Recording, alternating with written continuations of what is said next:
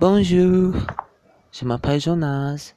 Euh, J'adore la culture japonaise et je vais voyager à Tokyo, au Japon en 2030 pour pendant trois mois. Je vais visiter les quartiers LGBT+ de Shinjuku et les quartiers commerciaux de Akihabara, avec plusieurs magasins de manga et de restaurants. Je vais aussi visiter les temples, les parcs et la tour Eiffel de Tokyo.